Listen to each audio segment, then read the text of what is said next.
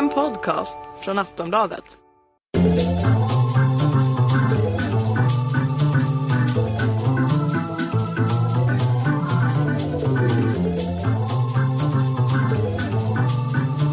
We don't need no education.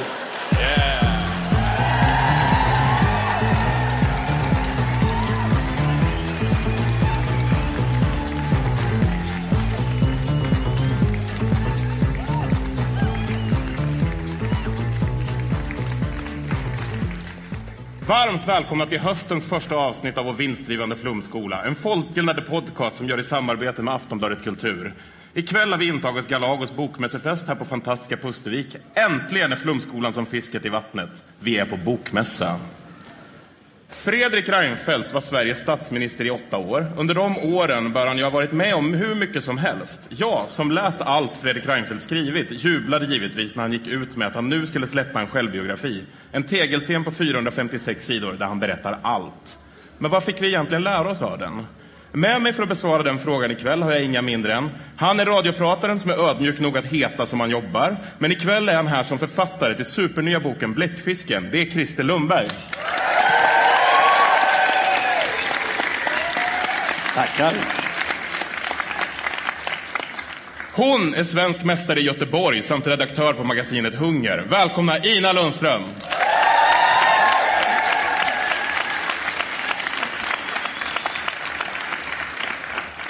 Vår tredje paneldeltagare är inte bara vårt borgerliga alibi. Han är också en av landets mest älskade komiker. Gott folk, ge en varm applåd till Jonathan Unge.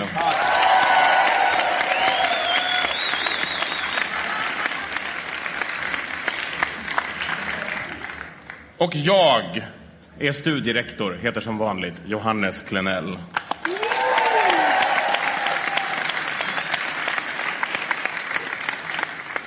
Vi går direkt på boken. Ja, om man har eh, Gyllene Tider till stöd, då kan det liksom inte bli fel. Han skriver, ibland byter livet riktning. Det är inte alltid något man önskat och man är sällan förberedd. Känslan det lämnar efter sig kan ändå vara några av livets bästa stunder. För mig har skrivandet av denna bok varit ett exempel på detta. Skulle ni beskriva läsandet av den här boken som en av livets bästa stunder?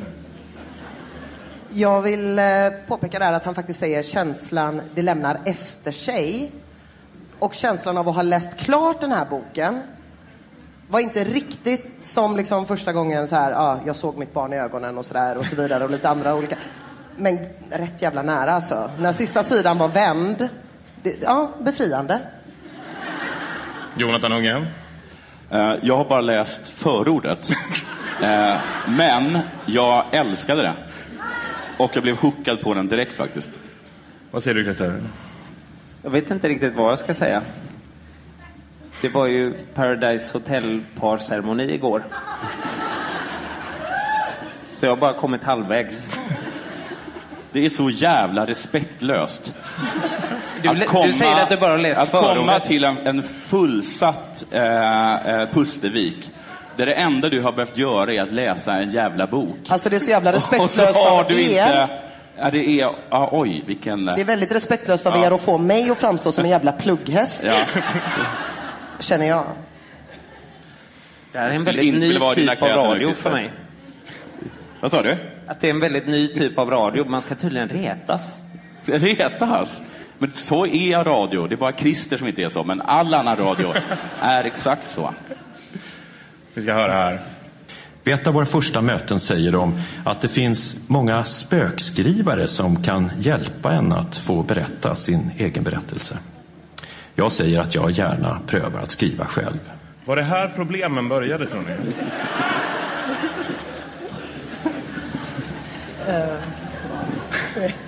Det här är en bok som bara jag kunde skriva. Det är mina ord, min berättelse och mitt urval. Alla fel och ofullkomligheter är därför också mitt ansvar.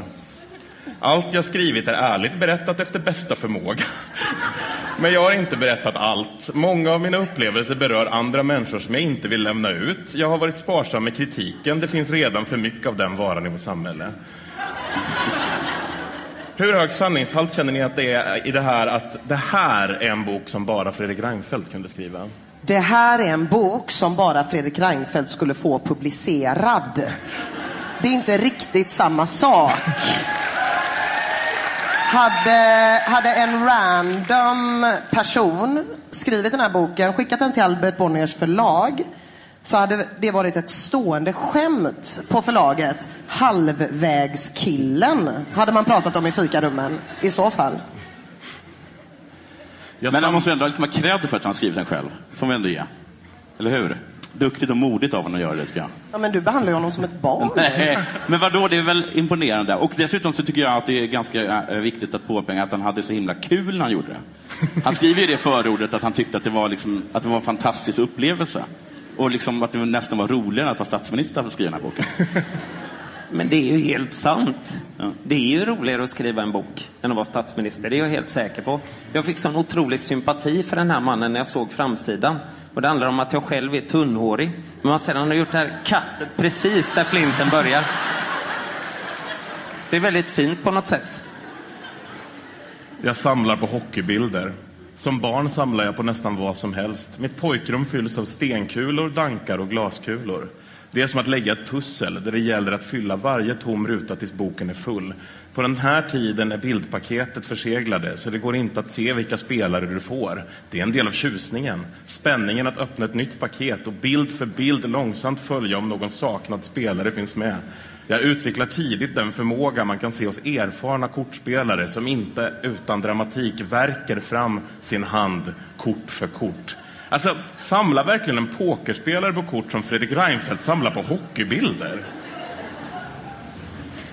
Den är konstig den här meningen kan man tycka. Eh, Det som är lite konstigt är att han menar liksom att, eh, att eh, erfarna pokerspelare liksom darrar av upphetsning när de spelar poker. Det kan ju inte vara bra. Då är man, det kanske är erfarna, men de kan inte vara speciellt bra pokerspelare. Men sen också liksom att jag är så glad att vi, att vi fortfarande är kvar i, i början. Eftersom jag har läst den. Men att jag blir så himla... Det finns en annan passage lite senare som, jag, som verkligen berörde mig. Det här när han blir lurad på sina, på sina hockeykort av en äldre, av en äldre kompis. Liksom. Som Ja, så alltså- himla, himla träffade mig. Alltså den, den på riktigt träffade mig i, i själen. Liksom. men det måste ju vara Slog han en sträng. Alltså, det är ju det mest utlämnande i hela boken, Ja. vilket säger en hel Ja. del. Men jävlar vad naken han är. där. Ja, eh, Han är men så himla naken han står där Men och vet liksom- att han får mycket sämre hockeykort. Jo, men jag, jag tänker att exakt alla människor i hela världen har Ja. varit med om att någon äldre person Ja. tar något samlarobjekt från en när man är barn. Det känns som en ganska allmänmänsklig upplevelse. Så Okej. det känns lite så här att han liksom erkänner, för det är ju det här liksom erkännandet fortfarande i början, att han spelade kulor och samlade på hockeybilder Jo. som barn. Ja. Eh, liksom, vilken tur att han inte avslöjade det när han fortfarande var statsminister. Vad skönt att han väntade till efteråt. Det blir katastrof. Eh, på allvar, så min upplevelse var inte kort utan det var eh, Action Force-figurer. Eh, och eh, jag har aldrig vågat berätta det. Jag har aldrig vågat berätta den, eh, för jag har aldrig vågat visa mig så naken. Eh, men tack Fredrik. För, nu ska jag också klä av mig. Nu när vi ändå är inne på samlande så vill jag också komma med ett erkännande. Jag hade en mycket besynnerlig hobby som ung. Jag samlade på torkad fisk. Blev du lurad av en äldre släkting på dina bästa torkade fiskar? Det skulle jag nästan För det menar vilja säga att att alla jag har blev. blivit. Det var min styvfar som lärde mig att man kunde fånga fiskar och så fångade jag små, små fiskar, lackade dem med trälack och spikade upp dem på väggen. De fick hänga ett halvår tills min mamma sa att det luktar toalett på ditt rum. Det här med äldre killar är något speciellt för alla yngre killar. För den som är äldre är den yngre i vägen. Töntig, felklädd och någon de helst inte vill vara med. För den som är yngre är allt tvärtom. Bara att stå bredvid en äldre kille utan att få en smäll eller en smart kommentar är en ynnest. Tror ni det var så här Fredrik Reinfeldt kände för inför till- exempel Lars Leijonborg? Ja, Hösten 1972 började första klass i Bromstens skola. I den tiden Sverige fick inte mina föräldrar välja skola åt mig. De fick ett hemsänt besked om vart jag skulle gå. Den som ville byta skola på den tiden fick flytta. Skolan låg långt från vårt radhusområde. För det mesta gick jag hela vägen fram och tillbaka. Det är säkert inget bra tecken, men jag minns rasterna från den här tiden bättre än vad jag minns lektionerna. Vi spelade kula. Stämningen var febrig. Får ni känslan av att Fredrik hade en spännande barndom? Jag får känslan av att han inte hade en barndom. Att han föddes som 65-åring. Och att allt det här är påhittat i efterhand. Han liksom har försökt rekonstruera konturerna av en sossig uppväxt. Eh, och eftersom att han inte har haft det så lämnar det ju de här liksom väldigt tomma luckorna. Där man undrar, ja, men vad hände då? Vad hände? Vad var det som var febrigt? det Det framgår ju inte. Jag kan berätta vad som hände. En av de händelser som jag minns bäst från radhusområdet var den morgon då pappa och jag stod vid balkongdörren och tittade ut på vår gräsmatta. Den lilla sandlåda som mina föräldrar anlagt in till huset. Två unga grabbar strök utanför vårt staket mot gatan. Plötsligt hoppade en av dem över staketet och sprang fram och tog min plastback som stod i sandlådan med flera av mina plastleksaker i. Han hoppade tillbaka över staketet och de började springa. Min pappa och jag sprang ut och efter. Upprördheten över fräckheten och känslan av att ha blivit bestulen vägde i stunden tyngre än att reflektera över att det bara var några väl använda plastleksaker som det hela handlade om. De två killarna sprang ut ur radhusområdet och satte av mot Rinkeby. Vi hann inte i fatt. Jag har tänkt en hel del på den här händelsen. Sett till att han har berättat det här ett par gånger genom åren är alltså det här ett av Fredrik Reinfeldts största livstrauman. Först vill jag bara säga att han, jag tror inte alls han såg upp till Leijonborg. Han driver jättemycket med Leijonborg. Han- Leijonborg har varit det största, han är den som alla driver med. Vill jag bara säga. Ja. Bara för att, så att alla vet det. Eh, och för det andra så är det här så jävla fint för att han, eh, han visar ju här att han inte låter liksom, händelser som man utsätts för i barndomen eh, definiera en eller eh, liksom få förutfattade meningar. Ja, det kom ett par snugg, snubbar från Rinkeby och snodde alla hans plastleksaker och de, och de kutade iväg liksom. Jag ska... Dömer han alla för det? men alltså- inte, inte Fredrik. Alltså, För han jag, tror på individen och han tror att man med lite hårt jävla anamma och arbete så kan man bli Nej, det där stämmer Nej. faktiskt inte Jonathan. Nej, Vi fortsätter här. De 200 meter som de två killarna sprang med min plastback var en resa i miniatyr från det helsvenska till det av invandring präglade området på andra sidan. Det kunde ha blivit här och där, vi och dem. Men så blev det inte för mig. Vad är anledningen till det här då? Jo, för det första så var jag uppfostrad av två fördomsfria föräldrar. Alltid redo att öppna sina sinnen. För det som kunde uppfattas som avvikande. Bara något år efter incidenten med plastbacken gick de på After Darks show som i sin början sattes upp på David Bagares data i Stockholm.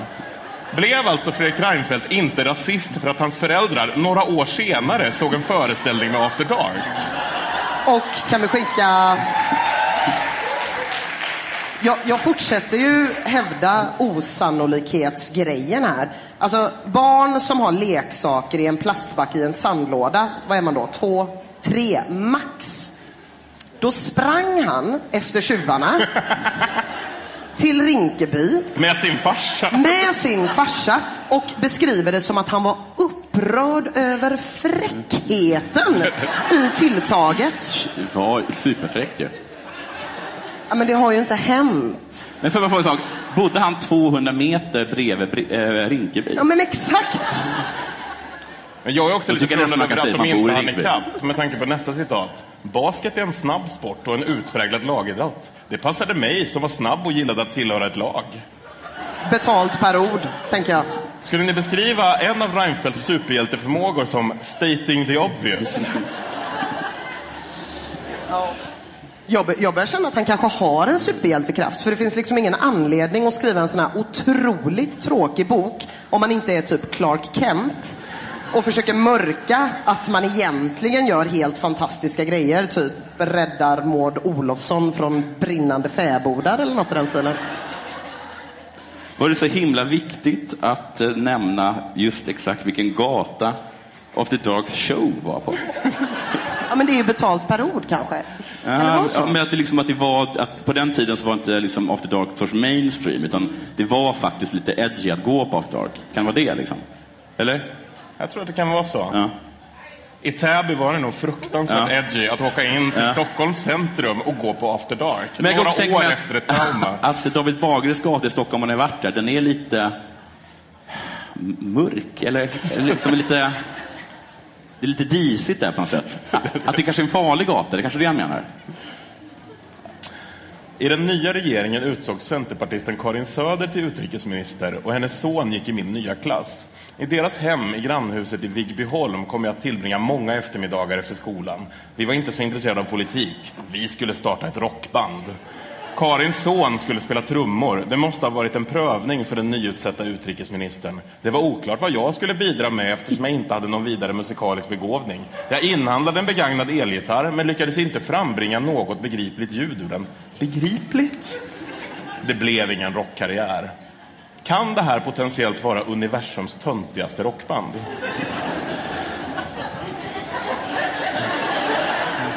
Eh, kanske det.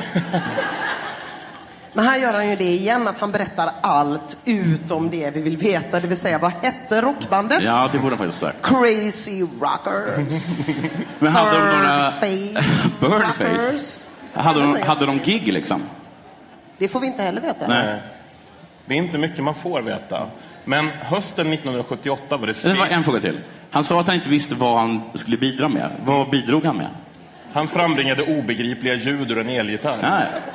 Låter som rock. Hösten 1978 var det skateboard och punkrock som gällde. De coolaste killarna var bäst på skateboard. Jag märkte snabbt att jag inte hade någon begåvning för skateboard heller. Men något coolt har väl hänt Reinfeldt ändå, va? Han beskriver kompisarna Staffan och Clarence. När Staffan och Clarence några år senare under en konsert stod på vardera sidan om Per Gessle och Marie Fredriksson i Roxette kändes det som att jag var delaktig i deras framgång. Skulle man kunna säga att Reinfeldt är, så att säga, häftig by proxy? Man kan väl säga att om man heter Staffan och eller Clarence så kan det hjälpa att ha med sig en sån ärketönd som Fredrik för att själv framstå som cool. Men kan man verkligen säga att det här är en ärketönt? Är inte Fredrik Reinfeldt precis sån som hela samhället önskar att man ska bli? En jävligt redig kille. När inget mer fanns att sälja började jag dela ut direktreklam i vidsträckta kvarter runt om där vi bodde. Det var en bra kommentar. Ja, Men det är det här som jag tycker är skrämmande med det här manifestet, eller vad man ska kalla det. Liksom att för att bli statsminister så måste man göra alla rätt. Man måste jaga efter folk som stjäl ens plastback. Man måste hänga lite med Clarence, men inte för mycket. Man ska gå vidare, man ska gå vidare. Till slut blir man statsminister, men jag menar, det är ju ingen, det är ju ingen som har varit med om något spännande som kan bli statsminister, är min slutsats av detta. Och det gör mig väldigt rädd. Nej, men han är ju, precis som säger, han är ju... Han är en idealperson liksom. Han har aldrig varit sjuk och sådana saker. Vad gör man en valkväll när man känner sig lite upprymd av att ha fått rösta för första gången i sitt liv? Vi bestämde oss för att åka förbi Moderaternas partilokal i Täby. Sett till Moderaternas historia, tror ni han åkte dit för att supa? Eh, ja. Ja, men alltså, ehm, han kallas ju sen när han är med i MUF för Rai-Rai. Och med tanke på hur kul han verkar så tänker man om han ändå var the light of the party, vilket jag tänker att man ändå är om man kallas Rai-Rai, då var det nog inte så himla mycket fest. Men alltså, men, eh, men alltså, ja okej. Han verkar ju oerhört rädd för droger. Ja, tar han upp det? Vi Livrädd för det. droger. Jag vill bara säga att, att MUF var, är ändå det häftiga ungdomsförbundet.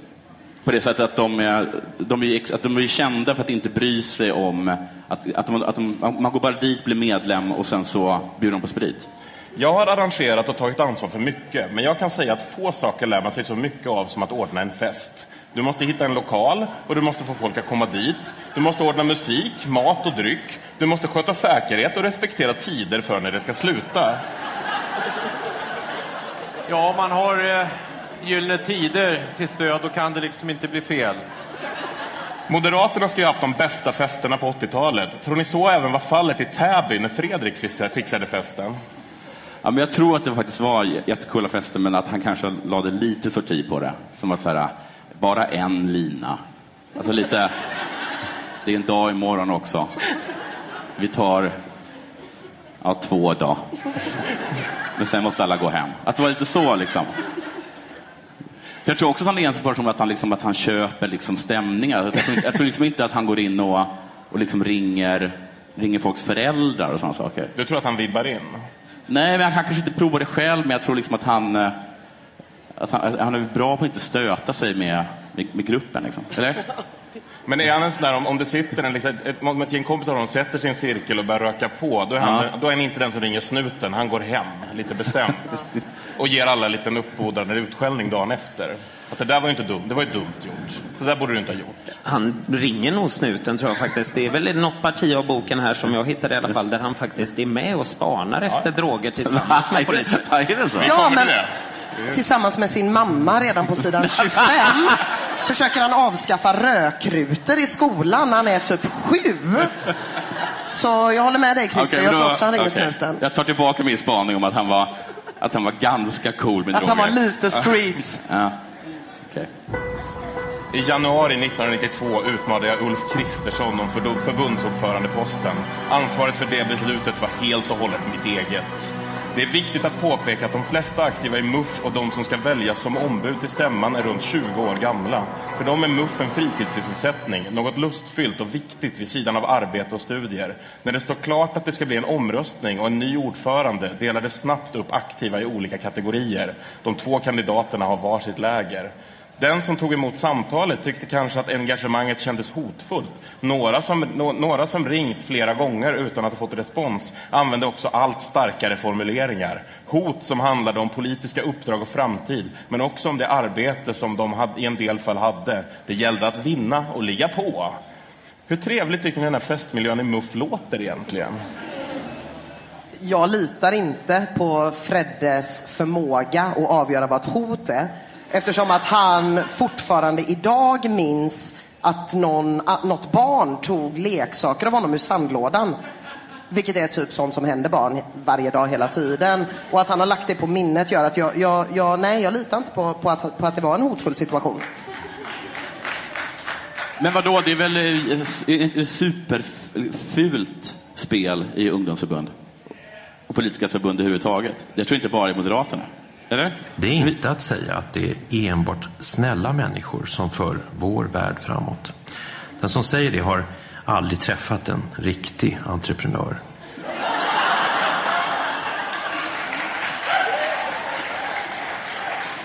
De hotade, de skrek och sa att nu skulle folk få gås från sina jobb. Jag satt i mitt kök hemma i Vasastan och undrade vad jag hade gjort mig skyldig till. Får man inte lite av en känsla ändå att Fredrik börjar må rätt dåligt nu när han går in i politiken? Det är ju stenhårt. Riktigt, riktigt hårt. Jag skulle bara vilja gå tillbaks till hans festande lite grann, för det finns ju faktiskt här ändå en intressant liten passage på sida 117 när han är iväg på Nya Zeeland med bland annat eh, Lars Tobisson och Mats Odell och the smakar på bottle of wine. The bottomless bottle of wine. Men han det skriver också att det är en flaska vin med obegränsad påfyllning. Vi testade tack och lov inte hållfastheten i detta löfte. Jag tror ändå någonstans där bakom flinten finns det kanske ett partydjur. Men var de tre personer på en flaska vin? Ja, men den kunde fyllas på i all oändlighet. Ja, precis, men de, de testade aldrig det. det. Det ryktades om att den kanske skulle fyllas på. Så det måste varit vin kvar i den. Ja, Ja. Det var ingen jättefest. Men han har ju varit på bögklubb i Blackpool också. Vad har han varit, sa du? På en bögklubb i Blackpool. En vad? En bögklubb i Blackpool. Jaså? Vad gjorde han där? Han var där med lite konservativa britter. Okej. När då under Thatcher-besöket? Ja. Det var... Han träffade Tories... Hade han med sig barnet? Vilket barn? Han hade ett barn med sig när han, när han träffade Fa- Thatcher. Jag tror inte att han träffade Tories mer än en gång under sin tid i MUF. Okej, jag bara frågade om det var under Thatcher-besöket och sa ni ja. Hon var med då också, ja. Men inte just där, i Blackpool. Okej. Fredrik blir ny MUF-ordförande. Någon Vilken gratulerar- gata låg den här bögklubben på? Jag fick vara så himla noga med det. Någon gratulerade mig och mötte burop. Någon annan konstaterade att jag var vald, men att han beklagade det. Mina anhängare blev mycket upprörda. SSU passade på att jävlas och skickade ett gratulationstelegram för att lyckönska mig. Mina antagonister flämtade. Jag undrar så himla mycket hur mycket av allt det här dramat som bara var i Fredrik Reinfeldts huvud. Nu har jag en viktig sak att säga här. Och det är att Fredrik Reinfeldt är så uppenbart skadad av elevrådsmiljön. Jag, jag eh, är väldigt mycket mot elevråd. Eh, och eh, jag tror att mycket av det som är problemet med svensk politik idag är att folk engagerar sig i elevråd. För det de får lära sig i elevråd, det är att ha en jävla massa åsikter. Alltså de lär sig föra fram åsikter som är helt meningslösa. Typ bamba mat eller eh, ja, lekplatser eller andra saker som ingen jävel bryr sig om. Så sitter man, lär sig alla de här helt sjuka grejerna och att det är svinviktigt vad just du tycker. Den här boken är en produkt utav det. Och sen så kommer man ut i politiken och så håller på och tror att livet är någon jävla retoriktävling. Där man pratar om typ, ja men det var ett ad priori och ett ad hoc och du har ond ton och du har... Det ena med det tredje. Det leder aldrig någon vart. För det enda de tävlar om är vem som är bäst på att vara på ett elevrådsmöte. Och jag förstår att det är lite dumt att säga det här mitt under bokmässan. När antagligen alla här inne har varit elevrådsordföranden. Men jag känner ändå att en varning är på sin plats. Mamas, don't let your babies grow up to be elevrådsordförande för det slutar med Twitter. Om man vill veta vad slutet är för elevrådsordföranden så är det Twitter. Folk som bråkar om hur man framför argument. Ja, tack. tack. Jag, jag kände bara jag var tvungen att få ur mig det. Alltså. Fan. Ordförande. Jag har varit eh, elevrådsordförande på Östermalmsskolan. Hur i helvete slutar det? Va? Ja. Eh, och då vill jag bara säga att eh, var, eh, måste, man måste vara liksom i mellanstadiet då, för, för att få vara ordförande, vilket jag var. Och då tvingade de oss från ledningen att ta in eh, liksom, etta och, och gluttarna. Alltså, så även, att även de skickade representanter. Det var ju, vi skrattade ju åt dem. Liksom. Det var ju patetiskt. Och bland annat var det att vi skulle ha åsikter om eh, den nya skolgården. Och så frågade vi då på skämt de här ättegluttarna vad de ville. Och de bara, vi kanske ska ha så här, äh, vad heter det, äh, vad heter det, löpbanor äh, och äh, en klätterställning. Och vi bara, ja, vi skrattade, vi kom att vi skrattade så mycket åt dem. Jag och de andra bara, vilka fjantar. Och sen när vi var på mötet efteråt, när vi liksom träffade ledningen, där vi skulle lägga fram våra förslag, så bara gissa vad etta-gluttarna sa. Eh, alltså, hoppas ni sitter, nu, eh, sitter ner nu. De vill ha liksom löpbanor och, och, och, och klätterställningar. Och då sa de, gud vad bra, det gör vi. och så blev det gjort. Så där lärde jag mig något och nu tror jag även att du har lärt dig något. Demokrati. Man bara vågar drömma som Fredrik. Nu slutar Fredrik i MUF. Jag var mycket nöjd med detta. 1995 skulle jag fylla 30 år och vi planerade redan hemma för vårt andra barn. För mig kändes dagarna i MUF avklarade. Alltså, han var 30 år gammal och hade två barn. Borde inte det vara två tydliga åldersmarkörer som signalerar att ungdomstiden faktiskt är över? Jag jobbar ju fortfarande på P3.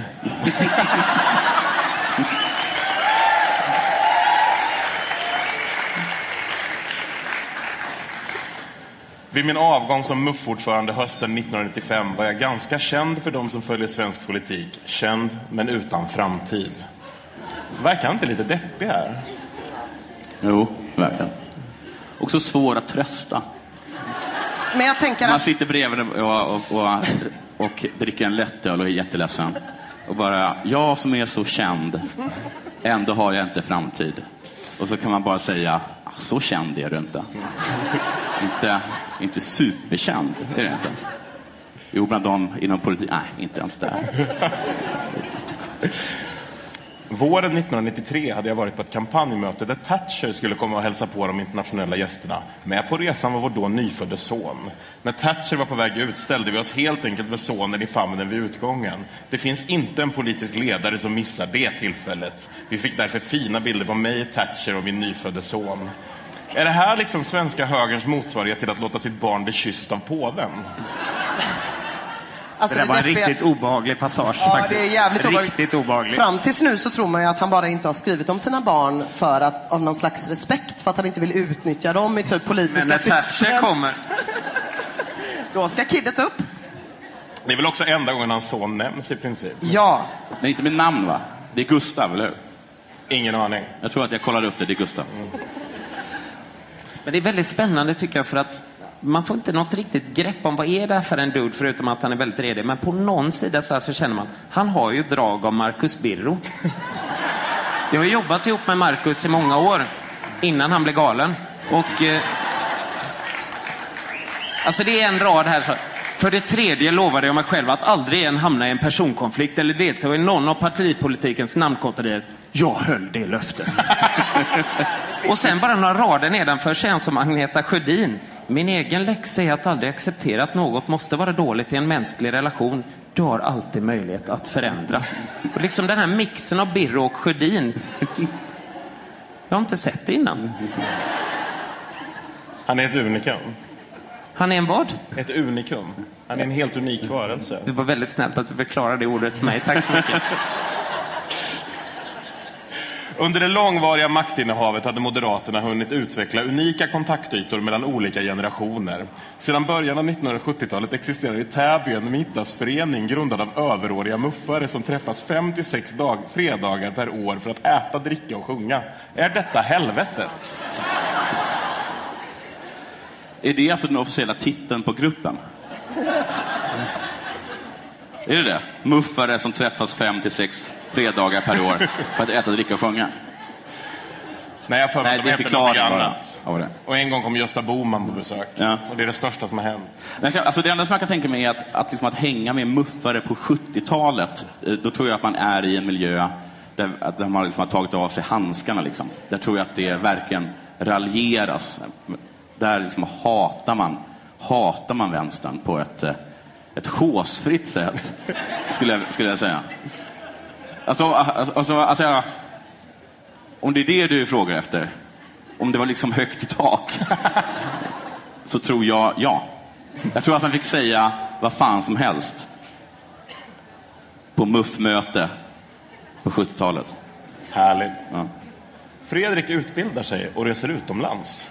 I november, han utbildade sig till revisor, bör sägas.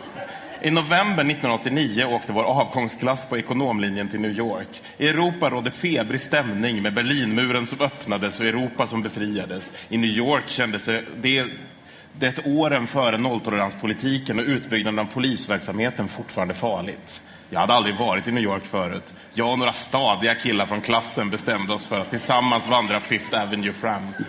Vi var helt inställda på att bli rånade, men samtidigt tagna av hur häftigt New York var med alla sina skyskrapor, ljuden och miljöer vi kände igen från filmer. Skulle det här kunna vara början på gangsterrullen Straight Outta Täby? Alltså, han använder ordet febrig varje gång han är upprymd. Det är så jävla sorgligt. Att liksom, när man blir så här glad och uppspelt så är det enda man kan relatera det till är när man liksom har influensa, typ. Det, fan. Men Fifth Avenue kanske var jättefarligt då, men, men, men för mig så klingar Fifth Avenue inte... Är det en jättefarlig farlig gata? Eller? Nej. Är inte det världens dyraste shoppingsgata? eller så? Är inte det?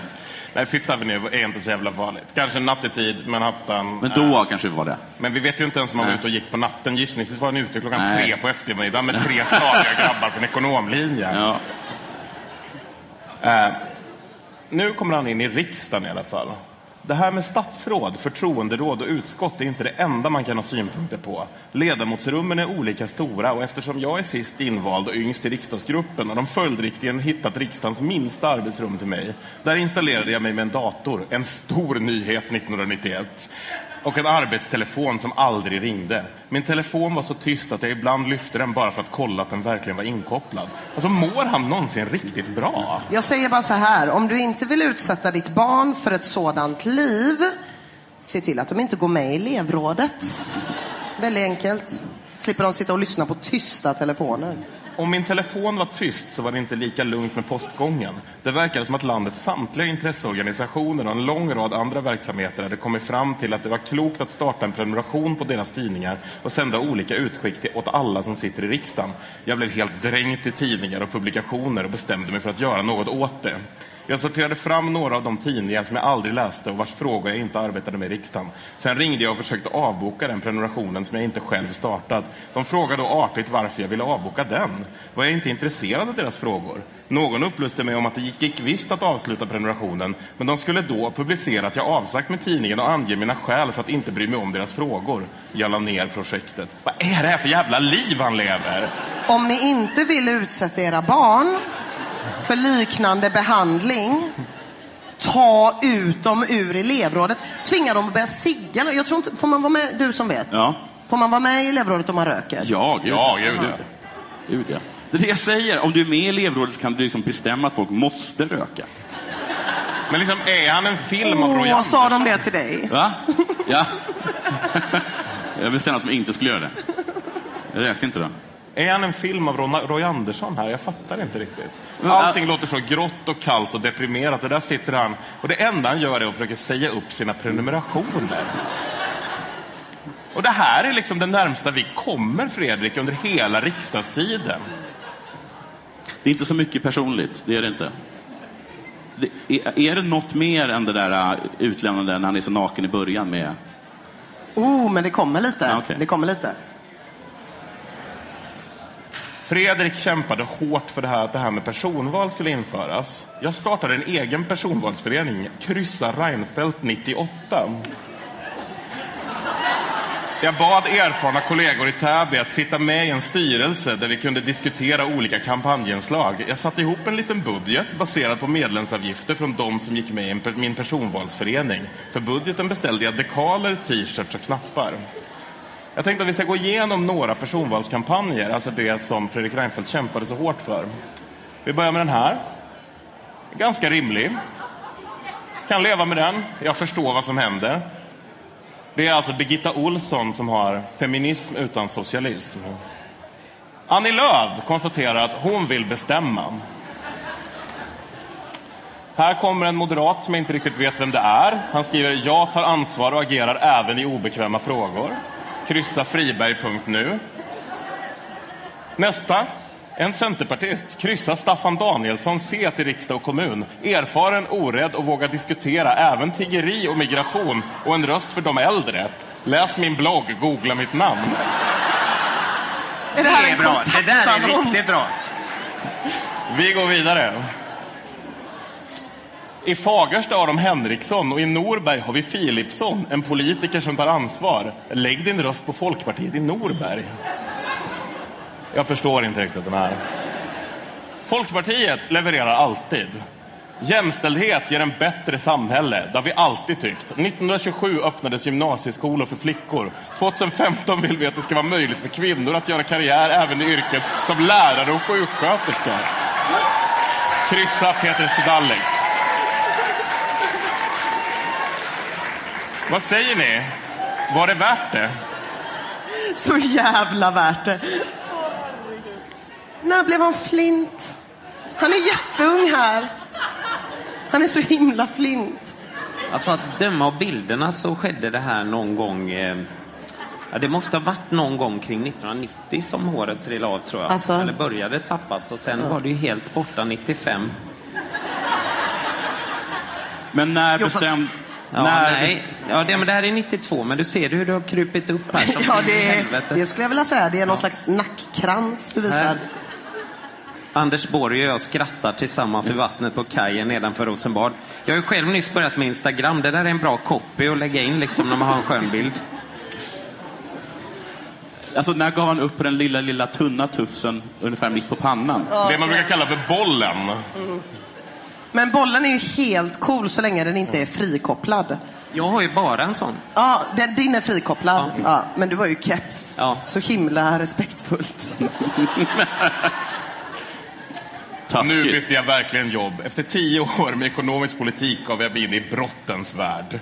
Precis som när jag var ny i kommunen fick jag träffa ledningen för de myndigheter som var kopplade till utskottets verksamhet. Jag träffade polisledningen i form av riksdags, Rikspolisstyrelsens ledning, rikspolischefen Sten Heckscher och alla länspolismästare. Jag träffade ledningen för kriminalvården. Jag besökte flera domstolar, frivården och Brottsförebyggande rådet. Jag träffade både åklagare och advokater, kriminella och brottsoffer, myndigheter och frivilligverksamheter.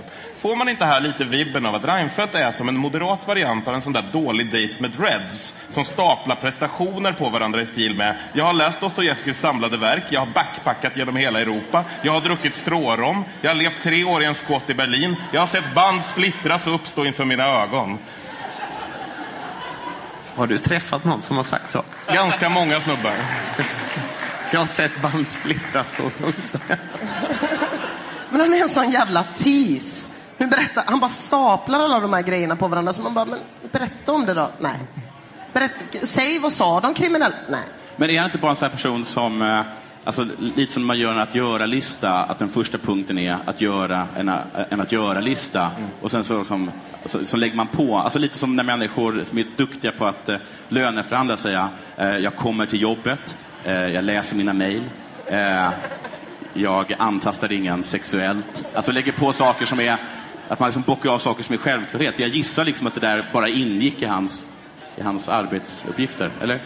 En kväll var vi på ett uteställe i Täby där de fått tips om att det kunde finnas narkotika. Nu kommer det.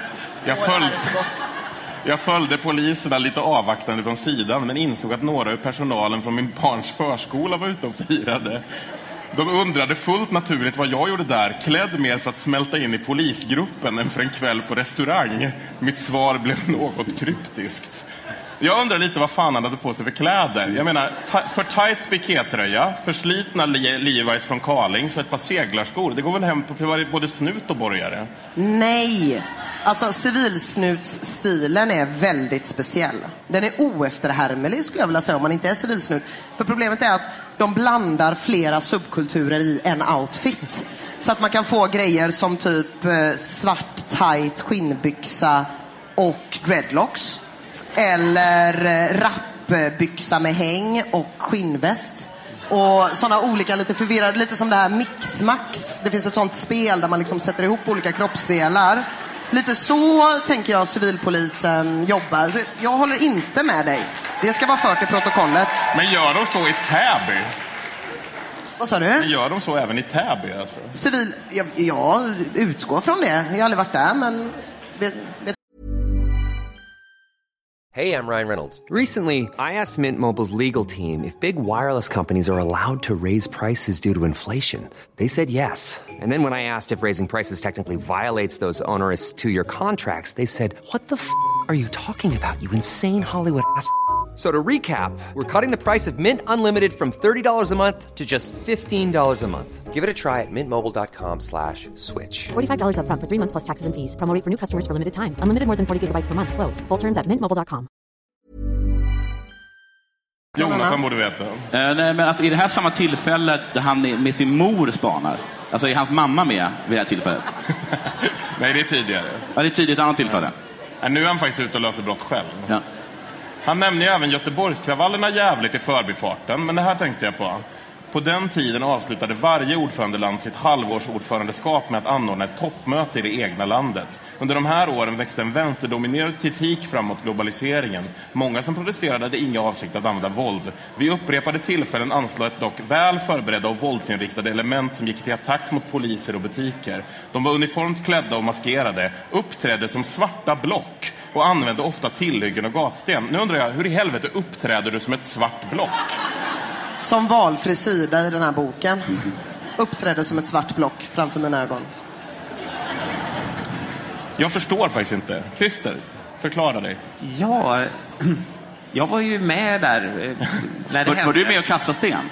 Nej, jag var med och skulle rapportera om det hela och gick och det tjatades som fan om det här svarta blocket. Så att jag förstår att han har snappat upp termen. Men inte ens jag förstod riktigt vad det var. Men är det någon sorts syndikalistiska Minecraft-figurer? Nej, jag tror... Ja, typ. Nej, men det, det är väl svart, svarta huvuden, svarta kläder, svart block. Block, block. Bo Lundgren gör ett uselt val 2002 och det börjar osa karriär för att vara Täby-entreprenör. När jag var nyinstallerad i mitt gruppledarrum knackade strax en representant för ett mycket typiskt fenomen i politiken på mitt nörr. En kungamakare. En kungamakare vill gärna vara med och tillsätta en kommande partiledare och låta hela världen veta att det var dennes tanke och förtjänst. Jag bromsade flera försök att skjuta fram mig den inför den 8 november. Jag valdes in som ledamot i partistyrelsen under det presidium som omvaldes. Jag talade på stämman och möttes av ett bifall som fick närvarande journalister att spekulera i att jag skulle få svårt att hålla tillbaka stödet mycket längre. Han är universums sämsta humblebragger, va? I alla fall, nu träffar han den viktigaste människan i hela sitt liv. Äntligen! Anders och jag inledde ett samtal som skulle visa sig vara början på det, en i det närmaste daglig kontakt över de kommande 12 åren. Jag uppskattade direkt Anders stora kunnande. Hans referenser till forskning och skönlitteratur var imponerande. Han hade ett starkt driv när han beskrev vad som skulle göras. Han planerade och berättade med stor och liten pensel. Han visste vad han ville. Vi var två besjälade personer som möttes mitt i livet. Ställda inför samma utmaning. Skulle vi kunna förena våra tankar? Han bjöd hem ett middag. Vi hade gått parallellt i Moderaterna. Han med i studentförbund och nära Carl Bildt. Jag med i ungdomsförbund och i en krets av nära förtrogna. Gud vad han gillar Anders Borg. Va?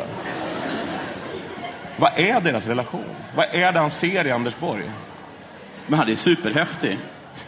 Ett, han har läderbrallor, har han inte det? Han har långt hår. Han har örhänge. Han ser ut som en civilsnut menar du? Ja, ja precis. Det finns inget häftigare. Han... Eh, han Eh, han, men jag kan tänka mig att han är lite, be, lite mer beläst än alla andra som Fredrik Reinfeldt känner. Jo, men känslan är ju att Fredrik tycker att han själv är väldigt smart, men att Anders kanske eventuellt är lite smartare. Är det han som är kungamakaren, tror ni? Nej, det tror inte jag. Det kan det väl inte vara? Va? Är det så? Men vem skulle det jag vara? undrar också vem det var. Vem går in på den där tråkiga killens rum och säger du, du borde bli partiledare? Jag har hört att du fixade Nej. riktigt bra fester i Täby. Är du redo att ta ditt ansvar? Vi går vidare. Du, du var ju så snäll och förklarade unikum nyss. Kungamakare, kan vi prata lite mer om det? Ska jag förklara vad ordet Det är ju du som pratar om det hela tiden. Vad betyder det? Jag fattar ingenting. Det är någon som vill göra en kung. Men vi har ju redan en kung. Men de som drar i, drar i trådarna och tillsätter de mäktiga männen på de rätta posterna. Jag förstår. Tack så mycket. Men... Eh, Vänder du till mig och tack? Ja, men det är din Anders Borg här borta hjälper ju dig. Men Anders Borg, också, det är också, också lite speciellt som att ens häftiga kompis är Anders Borg. Att det liksom är en... Att ens häftigaste kompis är en djupt troende person. Det kanske är häftigt. Det är, det är, det är så himla tabu i Sverige. Han gick från Staffan och Jag Clarence träffade, till jag, Anders. fan, jag anar inte mamma och pappa. Jag träffade en troende person. Shit. Vill han följa med på After Dark på David Bagares? Nej, för att det är en synd. Kanske. Vi går till den andra personen som betyder enormt mycket i Fredriks liv. Och nu blir det fan härligt. Vi hade tänkt mycket, men inte på svaren kring de frågor Maud fick. Hon improviserade och sa att hon ville att vi skulle ha trevligt tillsammans och bland annat bada badtunna. Bingo, tänkte alla journalister när de såg bilden framför sig av oss fyra nedtryckta i en badtunna. Jag tänkte mest på det hela som en bild av fyra som kokas till anrättning hos kannibaler. Jag avrådde starkt från att vi skulle uppträda i endast badkläder på en bild som lätt kunde missförstås eller förlöjligas. Maud tyckte att jag var trist, men de andra höll med mig. Bilden av oss Bilden av ett möte i en badtunna var satt, men kom aldrig att ske i verkligheten. Fan, är det inte lite så att Maud kommer in som en frisk fläkt i den här boken precis när den börjar kännas omöjligt opersonlig och tråkig? Du, Ja. Nina, som är den enda som har läst så här långt. Ja, alltså jag måste säga, jag älskar Fredrik Maud-relationen. Det är liksom så här storstan, eller Täby, ja det är väl ish, storstan. Exotisera landsbygden. Eh, han är så inbunden och så kommer den här fröjdiga lantlollan och liksom väcker olika saker hos honom som att typ så här bada och äta ost och massa andra synder som, som väcks. Det är underbart. Men han beskriver ju sig själv också som en badälskare. Han älskar att bada, så det är lite förbluffande att han inte vill hoppa ner i tunnan direkt. Han är det ju var, väldigt mångsidig. Det är ju det här Birro och Sjödin. Hatar att bada, älskar att bada. Ibland måste man bada. men, men alltså bara, jag, jag tror att det var ett väldigt klokt beslut. Att inte ta den bilden med de fyra halvnakna i en badtunna. Jag tror, jag tror faktiskt att, att det var, att där gjorde han rätt liksom. Men jag gillar också det som du, som du sa om Maud. Jag kan också tänka mig att det kan liksom stämma lite att, att, att, att Maud kommer liksom in som någon sorts yrväder och gör saker som säger som har du nuppat i helgen, Fredrik? Med ett skratt liksom. Med ett skratt bara. Inget speciellt. Bara. Sen går hon ut ur rummet. Väntar inte på svaren. Så det är bara så här, något man säger. Och han tycker, oj, vad det liksom, att det blir lite obekvämt men också pirrigt. Febrigt. Och det är liksom också varmt på något sätt. Att, eh, att det är liksom, att det är ingen, förstår ni? Jag har tagit lite statistik. Filippa Reinfeldts na- förnamn och totala namn nämns totalt fyra gånger i bokens 456 sidor. En av de gångerna är det en annan Filippa som nämns. I två av fallen beskrivs hon som landstingsborgarrådet Filippa Reinfeldt. Maud Olofsson å andra sidan nämns 56 gånger i boken. Den enda som klår henne är Anders Borg som nämns vid 77 gånger. Maud måste ändå ha gjort ett jävla intryck på Fredrik. Där. Restaurangskolan i Robertsfors hjälpte till med maten under hela mötet. Det mesta gick i Västerbottens tecken. Jag tror aldrig jag ätit så mycket Västerbottensost koncentrerat i ett dygn någonsin tidigare. Jag är ingen stor ostfantast, men fick jag faktiskt smak just för Västerbottensost hemma hos Maud. Och det har därefter hållit i sig. Alltså, vi har ju inte fått veta skitmycket personligt om Fredrik. Varför tror ni han valde att dela med sig av just det här? Hon väckte det bara.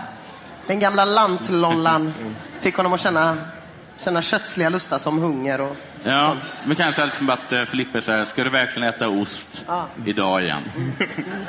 Maud Medan Maud bara, ät, ät ost! Har du, har du nuppat i helgen, Fredrik? Går ut.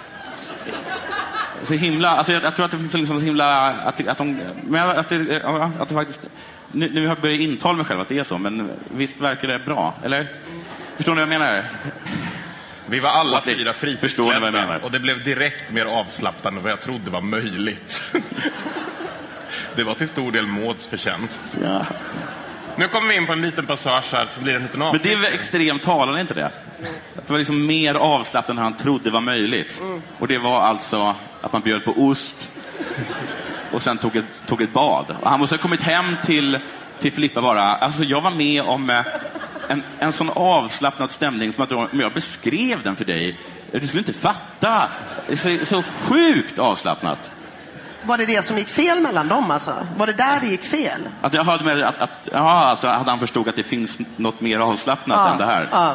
ja, kanske. Men jag tror att det var hon som dumpade honom, eller? Va? Vem, vem dumpar vem? Det vet inte Det vet jag. ingen. Jag Vet känner inte dem. Nej. Eh, Ska vi bada? ja, det jag Oj, vet- vad avslappnat. Det jag vet är att Filippa och Fredrik på sin första dejt så var den första film de såg tillsammans Flugornas herre. Och det är ju inte så jävla avslappnat. Mm. Men de kunde enas efteråt om att de höll med om budskapet i filmen. Jag har ingen aning om vad det innebär. Åh, elevrådsordföranden som går på dejt ihop. Och ser på Flugornas herre och håller med varandra om vad är budskap. budskapet? Det är inte så här att grupptryck och i brist på civilisation så blir vi Barbarer. barbarer, eller? Det stämmer. Ja. Nu går vi in i en liten passning här som jag tycker är ganska intressant. Och då skriver han, valet i USA beskrivs som ett presidentval, men det kan också beskrivas som ett val i 50 delstater, där vinnaren i nästan alla delstater tar hem hela segern i form av elektorsröster. Alltså, en grej jag har tänkt på är att en stor del av den här boken bara är en massa Wikipedia-kunskap, som till exempel det finns 538 elektorsröster fördelade på USAs 50 delstater utifrån befolkningsmängd. Den som har flest röster av de två presidentkandidaterna får nästan all, i nästan alla delstater samtliga elektorsröster från den delstaten. Den som först samlar 270 elektorsröster blir USAs nästa president. Jag tänker nu att vi ska leka leken Moderat likvidation. Eh, moderat likvidation. Med våld utbrister Svenska Dagbladets Ivar Arpi. Nej, med kunskap. Vi är en seriös kunskapsskola. Ni ska få en varsin pinne här och vifta med när ni kan svaret. Och nu skulle jag behöva, i och med att Nanna försvann och vi måste vara fyra här, skulle jag vilja få upp Björn Westerlund på scenen. Ge Björn Westerlund en stor applåd. Björn har arrangerat den här festen i tio år nu. Då ska ni få en varsin pinne här. Christer, du får vara Per. Tack. Du är Cliff. Gött. Stefan. Jag ville vara Cliff. Och Björn, du får vara Tobbe. Eh, Jag är alltså Tobbe i Moderat likvidation. Det är bara för att alla ska kunna se. Ehm, ni har fått varsin pinne att vifta med när ni kan svaret. Jag läser ett citat och ni gissar om det kommer från boken Samhällskunskap A eller om det kommer från Fredrik Reinfeldts självbiografi. Eh, vinnaren får en mellanöl i baren av mig sen. Är ni redo att leka moderat likvidation? Ja. Ja. Ska vi hålla upp pinnen när det är val? När ni vet svaret. Och den som lyfter den först, den får svara på frågan. EU består av sju institutioner. För att representera medlemsstaterna finns Europeiska, unionens råd, där enskilda statsråd deltar i ministermöten som också delbeslutar om lagstiftning. Statsråden i en svensk regering får ofta åka till Bryssel för att representera Sverige i rådet. När rådet består av medlemsstaternas stats... Jonathan? Eh, Jag tror att det är Reinfeldt-boken, halvvägs. Det är korrekt. Noll! Vänta, vi- fuskar du? Nej. Nej, vad- jag har det vad har du där? Wikipedia eller boken? Nej, det är hans manus. Jaha. Så jag ska se vad han ska säga näst. Eh, när vi röstar i allmänna val tar vi ställning i tre val. En gul valsedel för val till riksdagen. eh, En blå för val till landsting och region och en vit för val till kommunfullmäktige. På valsidan står en rad namn som är rangordnade. De flesta som röstar väljer valsedel utifrån partibeteckning och tänker inte så mycket på namnen som står på valsedeln. Ina? Det här stycket har jag högläst för minst fyra personer för att de ska tycka synd om mig för att jag tvingas läsa den här boken. Och jag är 100% säker på att det är halvvägs. Det är korrekt. Snyggt. Men har han bara så här, har han eh, i så här brist på vad han ska ta, bara tagit de första delarna i telefonkatalogen? Jag tror, han säger i sitt sommarprat i år att att skriva bok är att skriva långt. Jag tror det är det vi ser symptom av här. Vi fortsätter. För varje svensk går det att räkna 140 kineser. Christer? Ja, det här är ju Reinfeldts biografi halvvägs. Korrekt. Det ligger jämnt nu. Björn har inte svarat rätt på någonting. Alla andra har svarat rätt en gång. Sveriges minsta kommun är Bjurholm i Västerbotten med 2004... med 2400 invånare och den med god marginal största är Stockholms kommun med cirka 900 000 invånare. Ina, Nej, men, jag Din knäck. Pinnen gick ju du hade ju av. sönder den. Du fuskar. Du trampade på Cliff, men du kan inte trampa på mig och det fria ordet. Halvvägs. Det är korrekt. Vinnare i moderat likvidation är Ina Lundström.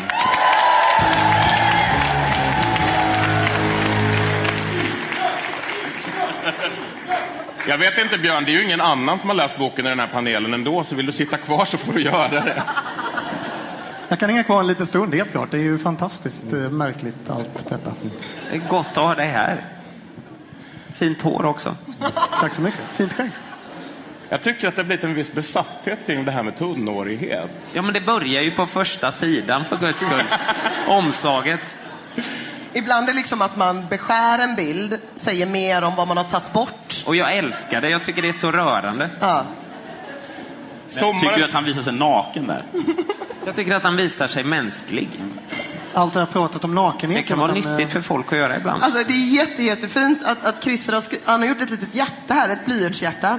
Och skrivit flintsympati i pannan på Rainis. Det är så jävla fint faktiskt. Nu blir jag rörd. Det gillar jag. Jag vill bli en bättre människa nu. Det skulle nog vara bra. Sommaren 2005 fyllde jag 40 och Maud 50 med en vecka emellan. Vi gick på varandras mottagningar tillsammans med våra övriga allianskompisar. Vår känsla av samhörighet stärktes. Hade han inga kompisar innan alliansen? Men vad hände med Clarence och Staffan? Varför kunde inte de komma? De växte ifrån varandra. Ja. Många verkade nöjda, men en äldre dam begärde ordet och efter att sa sig ha läst Alf Linder i Svenska Dagbladet som krävde att vi, att vi följde Kristdemokraternas förslag vad gällde fastighetsskatten. Många var nu osäkra på om de skulle rösta på Moderaterna eftersom Kristdemokraternas förslag var bättre. Jag avstod från att berätta att Linder heter PJ Anders och inte Alf. Fastslår alltså Reinfeldt i det här stycket att han har bättre koll på chefen på Svenskans ledarsida än en random tant? Nej, men han fastslår också så här, Jag berättade inte för henne att hon hade fel. Nej, du skrev en bok eh, och rättade henne där istället. Fan vad hederligt. Eh, jag vet ju inte varför han har skrivit den här boken. Det är det nog ingen som vet. Men jag håller det inte för omöjligt att han har skrivit boken för att rätta henne. Allt annat är bara upptakten till detta. Men Det är därför den är så alltså, renons på här innehåll. Det är därför den är helt renons på innehåll i övrigt och Wikipedia. Det är egentligen bara till för att rätta den här tantan. Ja, Det är exakt. fantastiskt. Jag älskar det. Ja. Men den här frågan, var ställdes den? Var det på någon av Fredrik och Mauds mottagningar? Nej, det var på ett möte. Det var på ett möte? Det var inte på festen på ABF? Nej, nej, nej. Okej. Den 17 september 2006 röstade svenska folket fram en alliansregering. Efter att vi enats om regeringsbildningen valdes jag till statsminister torsdag den 5 oktober klockan 14. Valsegern möjliggjordes främst av att Moderaterna fick 26,2 procent, en framåtryckning med 10,9 procentenheter sedan valet 2002. Det är den största ökning som uppmätts i ett riksdagsval för ett enskilt parti sedan rösträttens införande i Sverige. Efter att den allmänna och lika rösträtten för såväl kvinnor som män infördes 1921 har Moderaterna innehaft statsministerposten under fem av 85 år fram till valet 2006. Att få välja en statsminister är något ovanligt i mitt parti. Men det kommer ändå smolk i bägaren här. Jag insåg, att, insåg språkets betydelse för integrationen men undrade över vilka resultat vi verkligen skulle åstadkomma med ett språktest. Vad gör det med dem som inte når godkänt? Förslaget fiskade i lite grumliga vatten kände jag. Lars hade bestämt sig att han måste få med detta. Eftersom vi inte var nära varandra och det i sig ledde till en mer upphettad diskussion slog han plötsligt fast att han hade haft rätt från början om att det här inte skulle gå och att han tänkte åka hem. Åka hem, sa vi. Sveriges samlade mediekår stod utanför och följde allt vi gjorde. Lars var mycket irriterad och det här var verkligen viktigt för honom. Antydan om att han haft tvivelaktiga avsikter hade retat upp den genuine liberal. Han slog fast att han kanske kunde ta sig förbi journalisterna genom att använda brandstegen och öppnade fönstret för att ge sig av. Är det någon som någonsin beter sig som en vuxen människa i den här alliansen? Alltså jag hör bara så här Benny Hill-musiken i bakgrunden när det här Lars Leijonborg försöker ta sig ut genom ett fönster. Rainis kastar sig efter och förhandlar ner honom på golvet igen. Åh, det är så fint. När vi skulle diskutera nästa valmanifest fyra år senare var det Göran Hägglund som kom till en fråga han inte ville släppa. För mig är detta en lärdom om vad partier och partiledare är. Partier finns till för att vissa strävanden och partiledare finns till för att dra gränser för vad ett parti vill och inte vill. Kom man alltså till insikten vad ett parti och en partiledare är när han suttit som partiledare i sex år? Men det är ju inte en insikt. Vad är det för jävla skitinsikt? Det är ingen insikt. Det är, det är helt... Det är helt tomt. Jag, jag blir så jävla ledsen. Men det är kanske det där att han kände så här, "Åh, det kanske, så är, den kanske är lite opersonlig min, eh, min bok. Så jag tar en eh, Wikipedia-stycke eh, och så bara eh, sätter jag ett jag framför. Jag insåg att, eh, att, att, att FN bildades efter eh, andra världskriget. Så, blir det, så blir det, liksom, det är fakta, men man gör det liksom personligt. Liksom. Alltså, jag insåg att is fryser till is eh, vid nollpunkt på Celsiusskalan. Alltså, ni som nästan har läst boken då, mellan er i alla fall. Hur mycket av den är Ctrl C, Ctrl V? Det är så mycket utfyllnad. Hur lång är den? 456 sidor. Det är hemskt att du ska behöva fråga det Jonathan. Ja. Faktiskt. Det är hemskt. Ja. Vi går Men, vidare eh, här. Men sa inte han att eh, långt var bra? Eller här? Ja. Ja. Att skriva bok är att skriva långt. ja. Han lyckades. Persson var välkänd för sina härskarmetoder som alla socialdemokrater alltid bortförklarade som utslag av skämtlinne. Han frågade mig om jag gått upp i vikt, en metod han också använde mot Maud Olofsson. Jag blev då nästan full i skratt och tänkte påpeka att jag gått ner 10 kilo i vikt under valåret. Få prövningar är svårare än att möta en politisk motståndare ansikte mot ansikte i tv inför miljonpublik. Det, det plockar fram egenheter hos de som deltar. Eh, jag tror detta var Perssons sätt att hantera det. Jag tog istället ut det genom att köpa en ny skjorta som jag strök mycket noggrant och sedan putsa mina skor. Klädvård funkade bra för mig. Därefter skrev jag en liten stödlapp till mig själv med det som jag ville få sagt. Det var ofta bara några korta ord, men det var skönt att för mig att ha lappen i innerfickan. Alla har sina sätt att hantera en miljonpublik, men om ni var tvungna att välja mellan kokain och klädvård, vad skulle ni då ta? Jag hade tagit amfetamin, eh, även om det inte fanns med. För då hade man liksom blivit lite sugen på så här putsa och feja på köpet, tänker jag.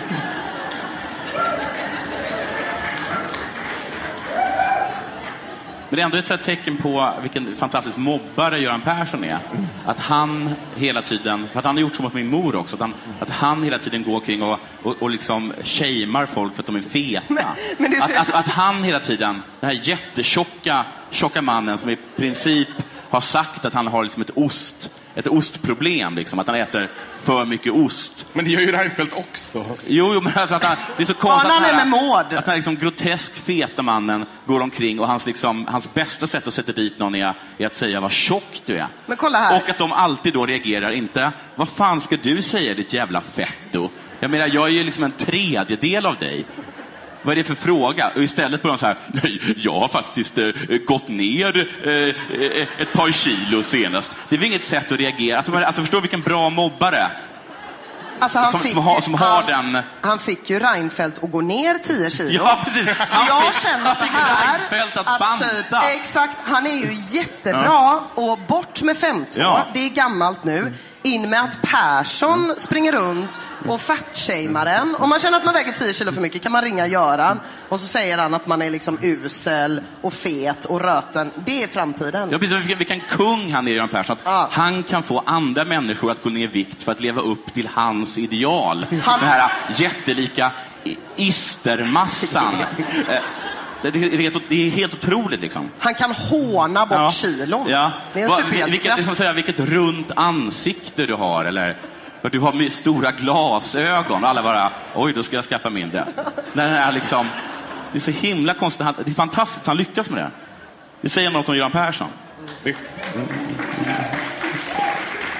kommer som en väldig nyhet för mig att Göran Persson är någon sorts Katrin Zytomierska. ja, ja, precis. Men, men, alltså, men, det, men det är så himla bra. Alltså, alltså, du har helt rätt. Han hade kunnat sitta hos Malou efter tio bara, feta människor. De är dumma i huvudet, lata eh, och har inget bra sex. Och alla bara, ja det stämmer. liksom, och och det, hade inte, det hade inte drabbat honom alls. Liksom. För första gången tvingades jag hantera ett mediedrev på nära håll. Jag hade sett och själv blivit utsatt för mediegranskning under många år före regeringstiden. Nu handlar det om något helt annat. Under åtta år som regeringschef följde jag och levde under ett dussintal drev. Det enda form av dödsstraff vi har kvar i Sverige. Alltså vad fan säger han? Men här är han liksom alldeles sådär febrig och kollrig och så. Maud måste vara inblandad på något sätt, känner jag.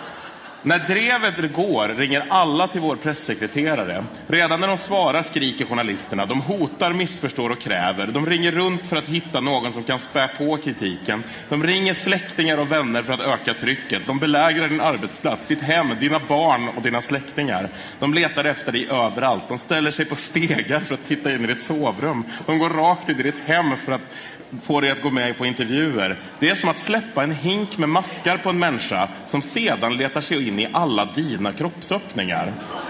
Alltså, efter att man hällt maskarna på människan, är det maskarna, människan eller hinken som kryper upp i röven på en?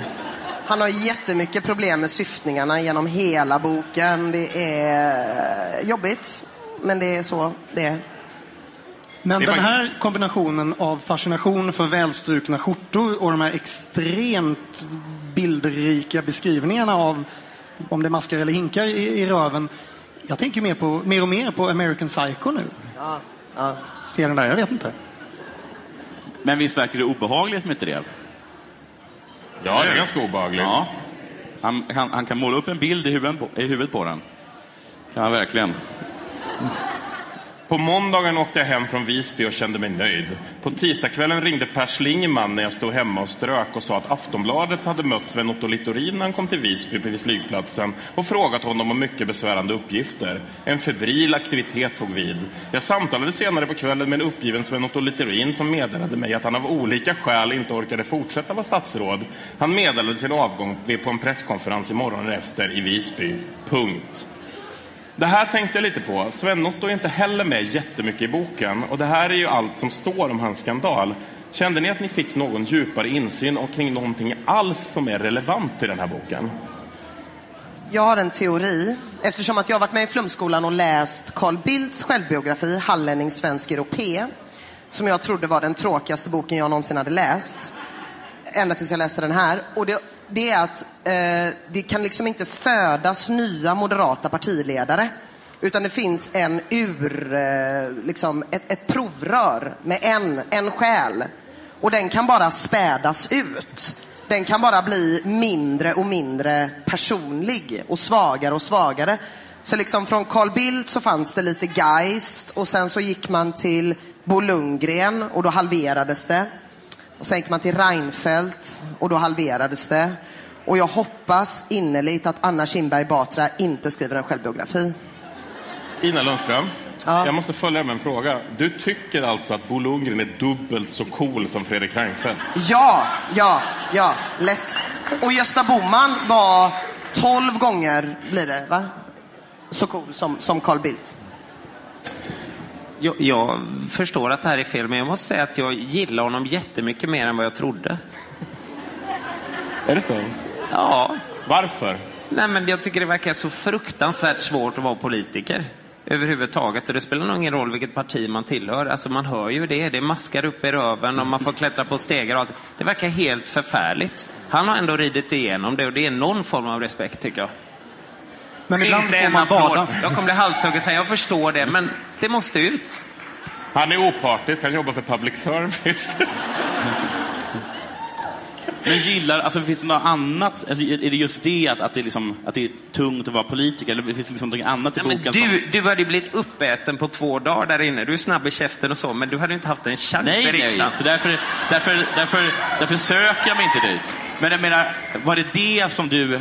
Var det det som fick dig att gilla honom? Nej, men liksom, Att- det är en redig kille. Han har gjort sitt allra bästa och det blir så här. Jag tycker ändå det är sött på något sätt. Och du tycker att det var en komplimang? Den 25 mars 2011 valdes Håkan Juholt till ny partiordförande för Socialdemokraterna. Han var ett lika oväntat val för mig som för många andra. Jag tittade på hans installationstal och försökte föreställa mig våra kommande debatter. Vi skulle prata förbi varandra kände jag. Han gick på energi och djupröd ideologi. Han uppträdde snarare än talade. Jag ville svara på vilka samhällsproblem vi skulle åtgärda och hur vi skulle gå tillväga.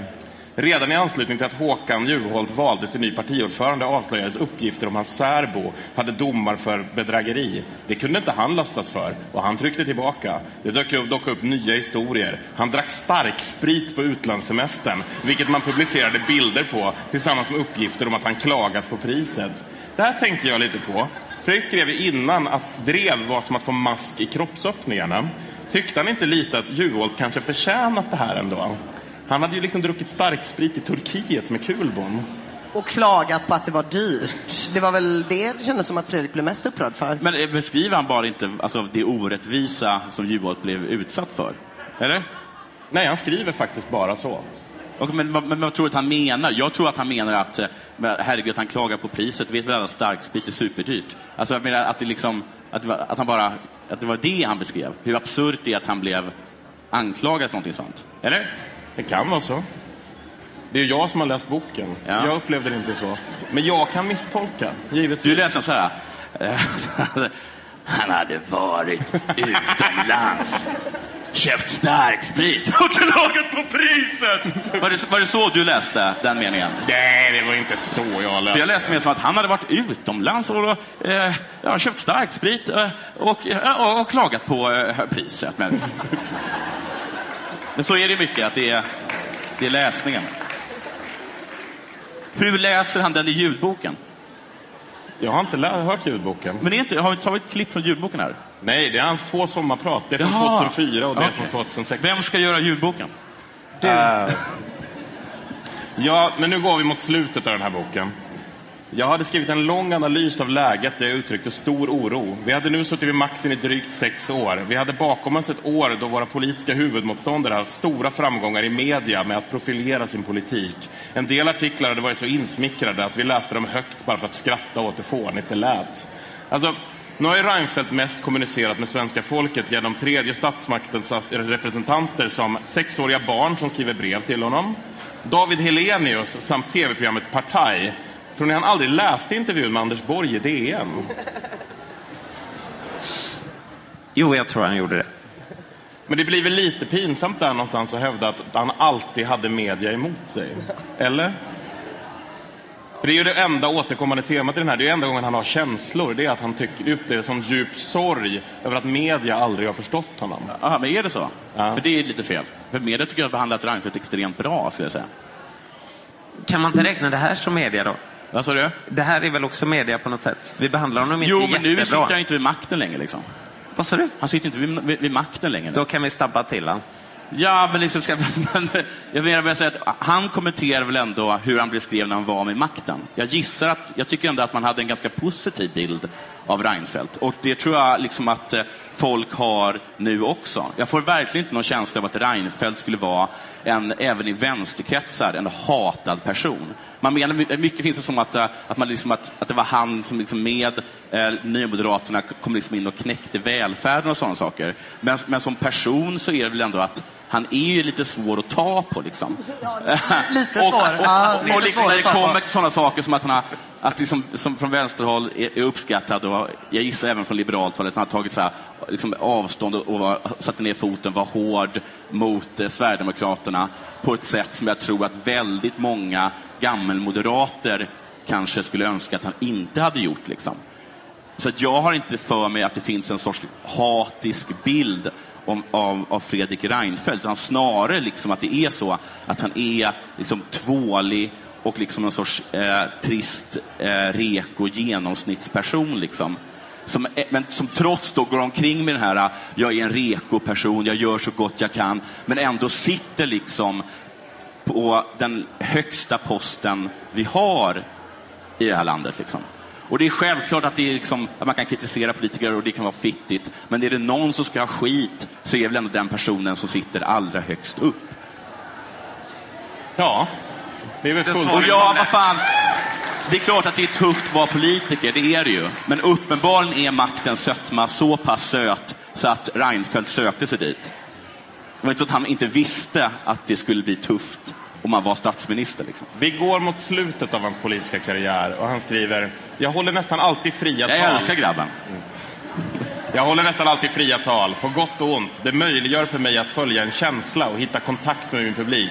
Efter många års träning gör det, allt oftare, gör det att jag allt oftare säger och tänker orden samtidigt. Med vapen i hand, med drogögon mitt i ansiktet.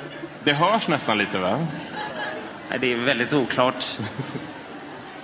Vi hade en mycket proffsigt ordnad debatt mellan alla partiledare på Stockholm Waterfront som arrangerades av Aftonbladet. Den var påkostad, det var bra ljus och ljud, de hade med en artist som pausunderhållning och lokalen fungerade väl. Det är väl ändå lite gött att den refererar till en bra debattkväll, typ som om man var roddare på Ema Telstar. va? Det är jättefint tycker jag. Fredrik förlorar valet och bestämmer sig för att avgå. Han skriver Hela min politiska gärning har präglats av övertygelsen att förtroende är det band som binder ihop demokratin. Jag har drivits av en stark vilja att säga som det är och inte förställa mig. Jag skulle aldrig försätta mig i en situation där jag pratar utan att det jag säger har någon mening eller riktning. Med vapen i hand, med drogögon mitt i ansiktet.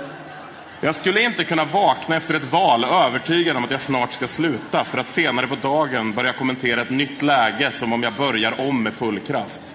När jag var klar var många nedstämda. Många människor, också de som inte är moderater, hade sagt, har sagt att de grät hemma i tv-soffan när jag talade. För mig var det ett avslut. Ibland stängs en dörr i livet. Det här var ett sådant tillfälle. Alltså, nu fick ju SD 12,9 procent i förra valet. Så kan det vara en liten anledning till att folk satt hemma och grinade snarare än att Fredrik Reinfeldt fick avgå. Kan vara.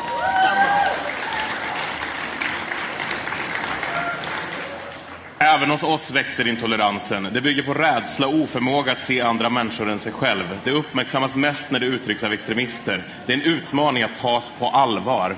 Det stammar dock inte där.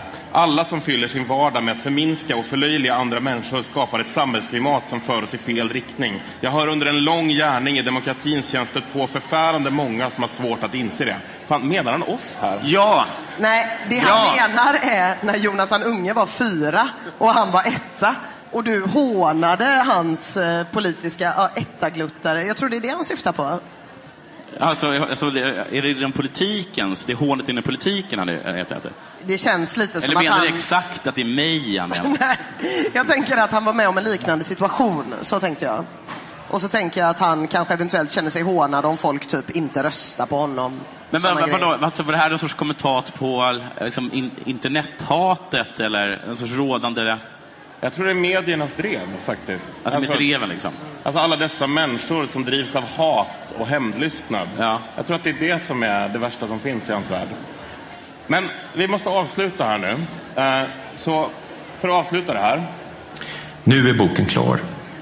Det känns som en extra familjemedlem. Vem ska läsa den här boken? Alltså ni kan ju börja med att läsa den, Ja. eh, Jonathan och Christer. Jag har i alla fall kommit halvvägs. Ja, du det har, har du kommit halvvägs. Du har kommit halvvägs. Nej, men helt seriöst så tror jag faktiskt att inte en enda människa har läst den här boken. Så alla ni recensenter som har skrivit om den, jag, du, du och du och du. Ingen har läst sidan 330 till 370 där han skriver om olika EU-toppmöten han besöker, staplade på varandra och enbart fokuserar på hur han transporterar sig. Och om han försov sig eller inte. Ingen har läst det. Lite fort. Hur gjorde han det och gjorde han det? Nej, jag läste det ju inte. Nej, Det, läste det inte. går inte att ta sig igenom de sidorna. Men det är ett det svart måste ju ha funnits en redaktör till den här boken. Alltså jag kan inte uttala mig om det för vi Det har måste jobbat ihop en gång i tiden. Det Eh, måste ha så- men, men han berättade jättegärna i sitt sommarprat däremot. Det är en av de viktiga frågorna. Jag tror han lägger 15-20 minuter på att prata om sin redaktör och hur glad han är att de lät honom skriva den här boken själv. Jag skulle säga att det är där problemen började. Jag blev deprimerad av att läsa sidorna 250 till 456. Inte för att han sa någonting som var dumt eller konstigt, utan för att han sa ingenting alls. Men jag kommer ihåg att, för att jag, eftersom jag inte läst boken, men jag har läst om boken, så läste jag, vad heter det, eh, eh, vad heter han, Daniel Suhonen, heter han det? Jag tror att det var han som skrev det, att hans, eh, att det hade inte blivit, att han antagligen inte blivit bättre med en spökskrivare. Alltså hade den här, vad heter han, Lagerkrans, vad heter han, David Lagerkrans, heter han? Som gjorde Zlatan-boken. Alltså, hade han gjort den, då hade han ju bara liksom talat med Reinfeldt. Och då hade han liksom, och ska man liksom ta essensen av Reinfeldt, då hade det blivit den här boken. Grattis, sonen. Vad smart Ina du är. Lundström. Ina Lundström, som den enda som har läst den här boken. Vad har du lärt dig av att läsa den här boken? Ja, nej, jag är ledsen att jag fortsätter tjata om det här, men eh, elevråd, stay out kids. Så känner jag. Och, Ja. att, och att man kanske ska ta... Jo, en sak till har jag lärt mig. Att den här stilen... Får jag låna boken lite, Christer? Jo, det är klart du får. Eh, Eh, han har en stil här där han har på sig kostym, uppknäppt eh, översta knappen och ingen slips.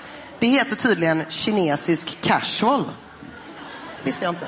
Men jag ser fram emot att läsa boken om Fredrik Reinfeldt. För med uppenbarligen så har han lyckats med någonting fantastiskt. Han gjorde ju om hela det moderata partiet, styrde ändå det stenhårt. Och det finns ju ändå liksom så här historier om att han har liksom, liksom skällt, alltså skällt ut folk så att de bleknat. Liksom. Uppenbarligen så finns det mycket, mycket, mycket mer Fredrik Reinfeldt än vad vi får reda på i den här boken. Och det vore jättekul att Du ser fram emot uppföljaren alltså? Ja, jag, jag, ser, inte, men jag ser bara att om, om någon annan skriver om honom. Alltså jag tror att, Helvägs. men liksom, upp, ingen, så här, ingen som framställer sig som här tråkig och vad heter det, och eh, liksom, vad heter det, eh, överslätad, vad heter det, vad heter det? Och, eh, ehm, kan eh, liksom, ta över och forma eh, ett av Sveriges största partier enligt sin egen riktning. Liksom. Ingen som är så, jag bara råkar vara född i Täby eh, och jag har på mig skjorta och chinos, lyckas med det. Det Jag finns tycker det är mycket, mycket väldigt mer här. imponerande också att han tror att han ska bli 100 år gammal. Det är därför han kallar den halvvägs. Han är 50 och han ska bli 100. Okej. Eh, själv tror jag att man kan dö om en kvart. Så att, eh, det känns ändå som det finns någonting här att ta med sig. Men jag ser fram emot att några ska sitta i flumskolan och läsa den här boken som, som du pratar om här då. Ja. Där allt kommer fram. Och jag kommer vara så himla avundsjuk på dem. Jag har ju läst nästan alla biografier om honom också. Eh, Det blir inte mycket bättre. Stackarn. Eh, Men jag har i alla fall lärt mig att, och för att släppa manus en stund, jag är väldigt van vid att läsa olika politikers biografier. Och jag läser dem ofta, och jag gillar ofta när en biografi släpps väldigt kort efter att de avgår som politiker, för att de alltid är skrivna i affekt. Den här boken är helt unik i att han tar inte igen någonting och det är det som gör boken helt värdelös. Men jag har lärt mig att Sveriges minsta kommun är Bjurholm i Västerbotten med 2400 invånare. Eh, jag har lärt mig att för varje svensk går det att räkna runt 140 kineser. Att det här med liknelser, det är lite svårt. Samt att det går att skriva hur långt som helst utan att säga någonting. Med de orden är Flumskolan slut för idag. Ge en varm applåd till Jonathan Unge, Christer Lundberg, Ina Lundström. Ett stort tack till er i publiken. Christer signerar sin bok uppe på övervåningen sen också.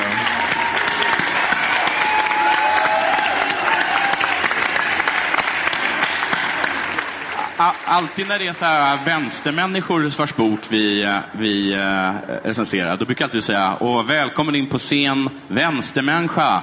Eller liksom, ska du inte göra det nu? Alltså, jag bara utgår ifrån att Fredrik är här bak och sen, precis som Daniel Suhonen gjorde, står vid ett bord och signerar böcker och säljer dem. Alltså i, i, liksom i, i, vad heter det, i partisk och det objektiva. Han är väl här med sin bok. Nu är du kaxig här, men... men, Men jag, eftersom jag inte har något hotellrum så kommer jag backa och be att du betalar min faktura direkt, för jag har inga pengar. Men förutom Men- det, Eh, Ekonomiska! ja, tack så mycket för ikväll, hörni. Tack så jättemycket. Och är det så att ni har lust att kalasa vidare och inte prata om så här tråkiga böcker så har Releasekalas min roman på övervåningen. Det är lite mindre, lite lösare. Tack ska ni ha.